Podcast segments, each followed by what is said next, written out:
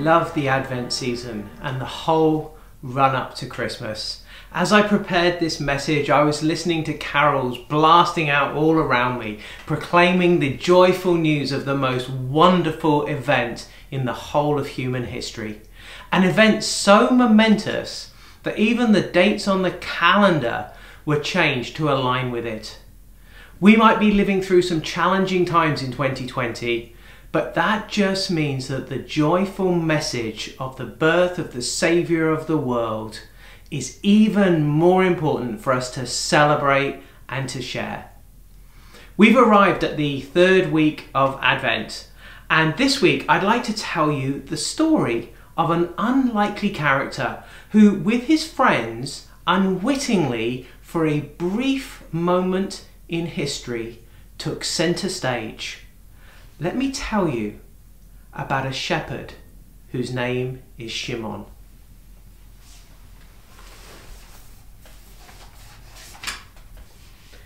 My name is Shimon. I'm old now, really old. My brothers tell me I must be nearly 70, and they would know because they're even older than I am. Those deep ridges across my face reflect the weather beaten hillside above Bethlehem where I've spent most of my life. Life in the hills has been tough, but it has helped me to become a patient, watchful man. I learned the hard way that I couldn't control the weather, but I have learned the rhythms of the seasons, as well as the behaviour patterns of the wolves so I could preempt their attacks on my sheep. Well, most of the time, because I do remember having to dive in among the sheep to fend off a particularly nasty wolf on occasions. I can't straighten my back anymore but I can still haul a ewe over my shoulders when I need to if she's in danger and she's wandered off. My father and my grandfather were both shepherds. It's a family thing. My sons even have their own farms now and their own sheep. I never owned any sheep of my own, but that's progress for you. I'm sure my sons are smarter than I am. They take after their mother. She's something of a scholar it's a good thing really because I can't really read or write. My brothers can't either. But you know, that never stopped us being good shepherds. Folks in the village have always looked down on us. I think it was because we had to work every day and so we couldn't follow the Sabbath. With so many priests among the people in our village, Bethlehem is just five miles from Jerusalem, you know, we were often rebuked for not following the law. Though where those priests would have got their sheep from if it wasn't for us, I don't know.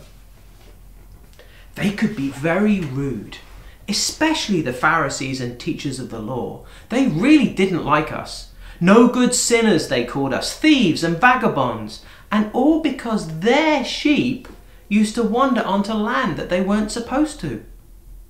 But did you know some of us shepherds have royalty in our blood. It's said that our greatest king, David, grew up as a shepherd, and he was even born near here in Bethlehem. I think, though, that they thought our lives were really dull. Well, maybe the long hours we spent looking after the sheep is much the same every day.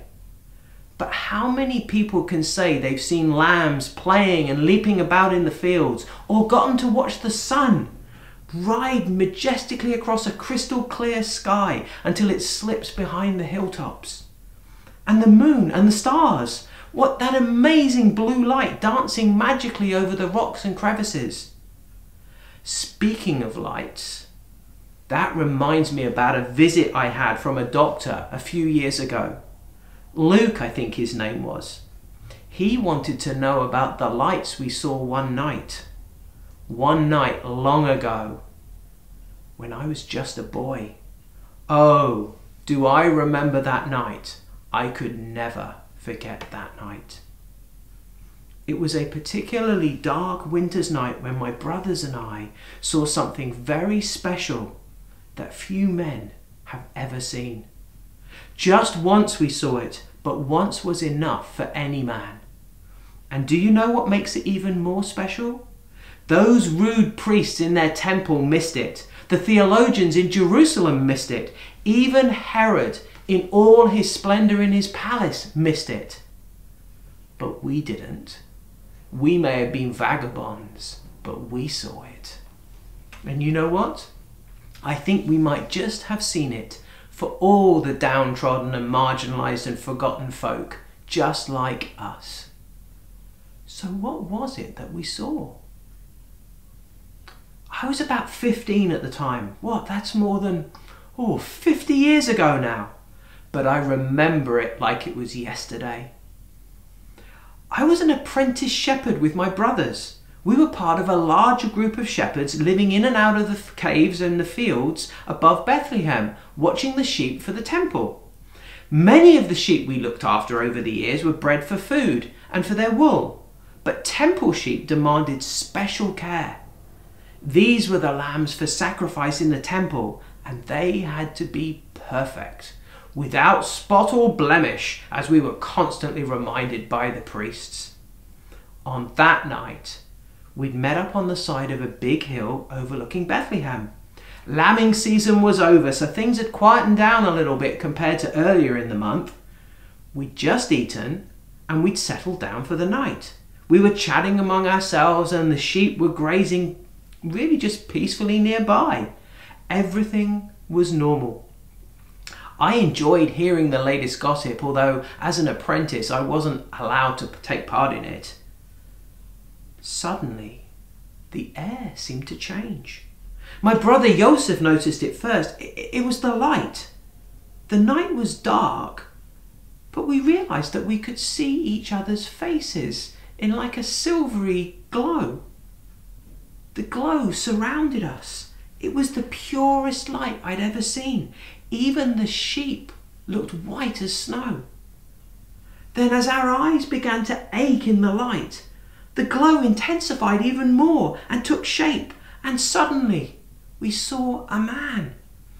But he was unlike any man we'd ever seen before. He was so much taller, with intense features. We were terrified, for we knew what this was. We were shaken to the core by this heavenly vision, but yet we couldn't move. We were riveted to the spot. We'd heard of angels before. God's spiritual warriors bringing death and destruction on his enemies. The priest's condemning words raced through my mind. We were outcasts and sinners. We were even forbidden from the temple. Surely we were done for. But what had we done? That God was sending his warrior to destroy us. We'd been rejected by the people around us. Was even God now turning against us? But then he spoke. Don't be afraid, he said. I have good news that will bring great joy to all the people. The Saviour, yes, the Messiah, the Lord, has been born today in Bethlehem, the city of David, and you will recognize him by this sign. You will find a baby wrapped snugly in strips of cloth and lying in a manger. As he finished speaking, the sky around him grew even brighter, and a vast host of angel warriors appeared, lining across the hillside. An intense, penetrating light emanated from each warrior. The glory of heaven reached down and set our hill ablaze with radiant white light. Row upon row of the armies of heaven lined the hill, and then they sang. A triumphant chorus unlike anything I'd ever heard before, as deafening as thunder. Yet with such beautiful harmony, they declared with one accord, Glory to God in the highest heaven, and on earth peace to those on whom his favour rests. I think we just fell to the ground like dead men, dazed by the glory of God shining all around us. My mind was on fire. Why would God come to us with news like this? Surely He'd go to the worthy ones, to the learned ones, to the rich and the powerful, not to ones like us, to poor shepherds in the fields. And how did He find us anyway? Hidden out in the fields where no one ever came. The priests had always told us God doesn't like people like you. We'd only be acceptable to God if we followed their rules. But the angels visited us just as we were. They found us right there in the hills with the sheep. And they didn't come to wipe us out, but to tell us about the Messiah, about good news of great joy for mankind. The Saviour, the Messiah, the Lord has been born today, right here in Bethlehem. Glory to God, we're the ones on whom His favour is resting. Just as quickly as they'd arrived, the angelic host was gone. And other than the radiant glow in each of our hearts, we were alone again on the mountainside. Joseph broke the silence. Let's go, he exclaimed. Let's go to Bethlehem. Let's go and see this baby the Lord has told us about. Let's go now. So we ran, all of us. This motley crew of shepherds clambered down the hillside into the village. And we found them, just as the angel said we would. In a cave right by the village, we discovered a somewhat startled Joseph and exhausted Mary by the crib. But it wasn't a crib, it was an animal feeding trough. And there, there was the baby, wrapped in strips of cloth, lying in the manger. The sign was confirmed exactly as the angel said it would.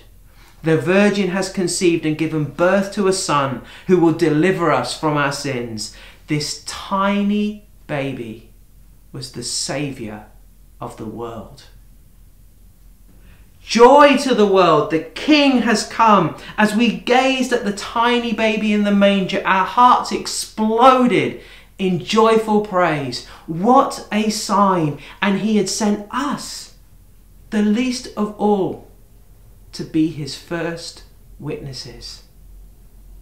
The words of the angel resounded in our heads. The Saviour, the Messiah, the Lord has been born today in Bethlehem, the city of David. This child was the Saviour, our Redeemer, the one sent to free us from our enemies. He was the Messiah, the Christ, God's anointed one, the one consecrated by God to announce the day of our deliverance. And he was the Lord, God Himself coming to rule and reign in his kingdom. As we gazed upon the child, we were changed. This was no earthly king. This was the King of Kings. This was the one who would take our sin upon himself to reconcile us to God. This was the one who would make peace in the world such amazing joy. We just had to share the good news. And so we took off again, this time into the packed streets of Bethlehem. It was census time, so folk from everywhere were in town. I am sure they could not believe the spectacle before them. They were astonished to see a group of gruff shepherds running through the streets, praising God and singing for joy at the tops of our voices. The Saviour, the Messiah, the Lord has been born right here today in Bethlehem, the city of David. He's come to save us all, we cried out. We ran and we praised and we praised some more as we ran, as we told everyone who would listen the good news about Jesus. We wish that night would never end. We were changed. We were no longer just shepherds. We were now his sheep. It was nearly morning when we returned to the hillside. The sheep were happily grazing where we'd left them hours before. Everything looked the same, but yet everything was now different. Joy had broken into our world. The Lord had come and we were changed. Many years have passed since that glorious night, but the joy in our hearts has never dimmed. That tiny baby grew up to do all that the angel said. We're welcome in the village now. The priest still can't stand us, but we meet often with other Jesus followers in their homes around Bethlehem to break bread, pray, and to celebrate our risen Saviour. Isn't it amazing that God chose a group of dirty, sinful, unpopular shepherds in the hills outside the city to be the first to hear the good news?